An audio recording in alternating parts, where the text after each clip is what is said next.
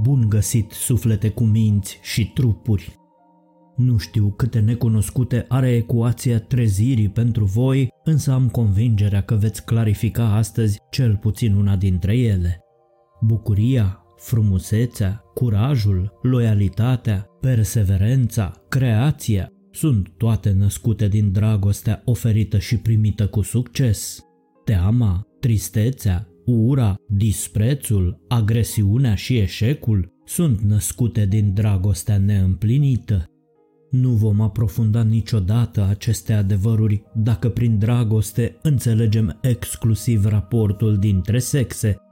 Raportul dintre sexe este dovada materială a unității emoționale care izvorăște din subconștientul universal din adevărata iubire. Adevărata iubire, acea iubire necondiționată, este recunoașterea unității spirituale a întregii vieți. În viața asta lucrurile vin către noi în funcție de cum suntem noi în stare să oferim și să primim dragoste. Declanșatorii emoțiilor noastre negative, ura și frica, sunt plantați în mintea noastră subconștientă de amintirile dureroase îngropate în noi de respingerile în dragoste. Frica și ura sunt reacții la frustrările în dragoste, chiar dacă frica este un dar divin care ne-a ajutat foarte mult pe calea evoluției noastre ca specie. Oamenii se tem de ceea ce îi poate răni atât fizic cât și emoțional. Odată răniți, apare ura, Frica atacă întotdeauna înspre cine sau ce presupunem că ne va respinge dragostea, iar ura înspre cine sau ce deja a rănit-o. A urâ este o dovadă de nechipzuință totală, pentru că ne costă foarte multă energie, pe când a ierta și a iubi reprezintă o adevărată dovadă de înțelepciune, deoarece manifestând dragoste, investim foarte puțină energie și obținem un profit foarte mare de pe urma acestei investiții. Nu manifestăm dragoste și iertare pentru ceilalți pentru că ne-am pierdut abilitatea de a ne ierta pe noi înșine lesne de înțeles cum am putea să iertăm pe ceilalți și să iubim, redobândind abilitatea de a ne ierta pe noi înșine. Și noi și sufletele celor pe care îi urâm pentru că ne urâm pe noi înșine în inconștiența noastră, suntem conectați la aceeași sursă, suntem picături ale Marelui Ocean Divin. Picăturile oceanului nu-și pun condiții pentru a se iubi unele cu celelalte, ele manifestă dragoste și formează împreună oceanul. Ce proști sunt oamenii la suprafața existenței lor, preferă ura, cea care îi ține departe de toate bogățiile acestui minunat univers, în locul dragostei, cea care atrage abundența, cea care vindecă răni, aduce pace și fericire și se mai lasă și controlați de furie. Biata furie, o emoție naturală, sănătoasă, o reacție împotriva nedreptății și lipsei de respect, pe care ar trebui să învățăm să o folosim în mod constructiv, nu destructiv, așa cum unii oameni o fac atunci când experimentează neîmpliniri în dragoste.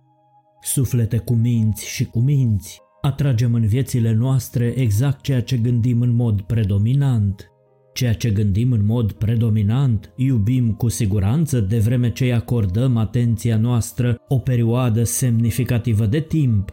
Atragem deci ceea ce iubim, indiferent de inconștiența cu care iubim uneori sau de cele mai multe ori lucrurile care nu ne-am dorit să fie prezente în viața noastră. De aceea mă veți tot auzi repetând în amintirea unei ființe de lumină, aveți grijă la ceea ce vă doriți, că s-ar putea să se întâmple. Trăim într-o lume a spațiului, timpului și formei. Pentru ca dorințele noastre să capete formă, trebuie să le oferim timp, adică să avem răbdare și să le oferim spațiu, adică să ne detașăm de ele. Prin a ne detașa a nu se înțelege a nu ne mai dori nimic, pentru că dorința este motorul vieții, ci a nu ne atașa de obiectele dorințelor noastre, a nu ne identifica și confunda cu ele. câtă vreme nu ne îndrăgostim de obiectele dorințelor noastre și pledăm prin gând, vorbă și faptă pentru iubirea necondiționată, adică recunoașterea unității spirituale a întregii vieți, ne putem bucura liniștiți de beneficiile materiei și formei. Nu trebuie să renunți la dorințele lumești, ci la ceea ce este fals și te îndepărtează de adevărata ta natură. Bine, și la ce anume trebuie să renunți, te vei întreba tu. Păi renunță la constructele de personalitate bazate pe frici și convingeri limitative care nu-ți permit să te manifesti cu adevărat și să-ți atingi obiectivele în viață, renunță la locurile de muncă, relațiile, gusturile și circumstanțele care alimentează aceste constructe de personalitate și sisteme de valori personale care nu rezonează cu adevăratul tu, cel interior? Renunță la modelele emoționale bazate pe frică, menite să fure energie de la ceilalți și să împiedice formarea unor relații echilibrate, și mai renunță și la dependențele care s-au născut din compensarea deficiențelor emoționale și a căutărilor spirituale neîmplinite cu acțiuni materiale și fiziologice. La lucrurile astea trebuie să renunți, nu la dorințe. Cum ai putea să renunți la dorințe când sufletul tău a dorit să vină în această lume materială și să experimenteze? Cum să-i interzici sufletului dorințele de a experimenta? Cum să respingem bunurile materiale? Respingerea creează separare. Nu de separare avem nevoie, ci de detașare. Nu ar trebui să considerăm că materialul și spiritualul sunt două chestiuni separate și nici să ne supunem învățăturii idiote cum că ar trebui să alegem între cele două. Suntem ființe spirituale care au ales de bunăvoie să se aventureze în materia fizică pentru a trece prin experiență și învățare. Iată-ne așadar spirite care trăiesc și experimentează în lumea materială.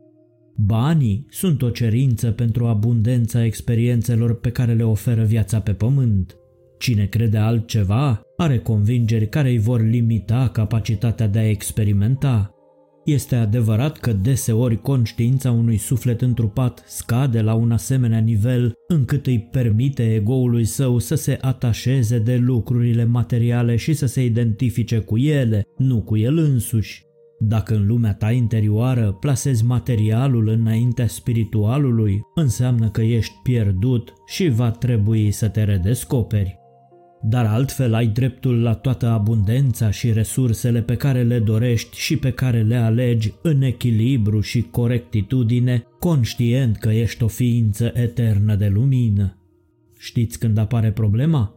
Atunci când dorința vine dintr-un loc de frică, negativitate, anxietate și durere nevindecată.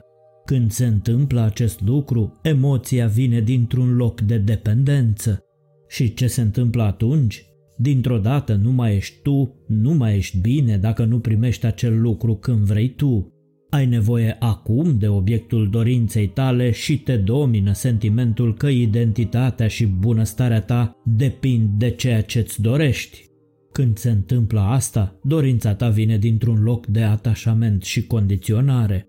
Treaba stă cu totul și cu totul altfel însă atunci când vorbim de o chemare, de o pasiune, ce se întâmplă dacă sufletul tău dorește să experimenteze ceva nou? Îi vei respinge dorința de a ieși să se plimbe în natură, de a citi o carte sau de a călători, doar pentru că așa ai înțeles tu învățăturile care spun că trebuie să negi dorința?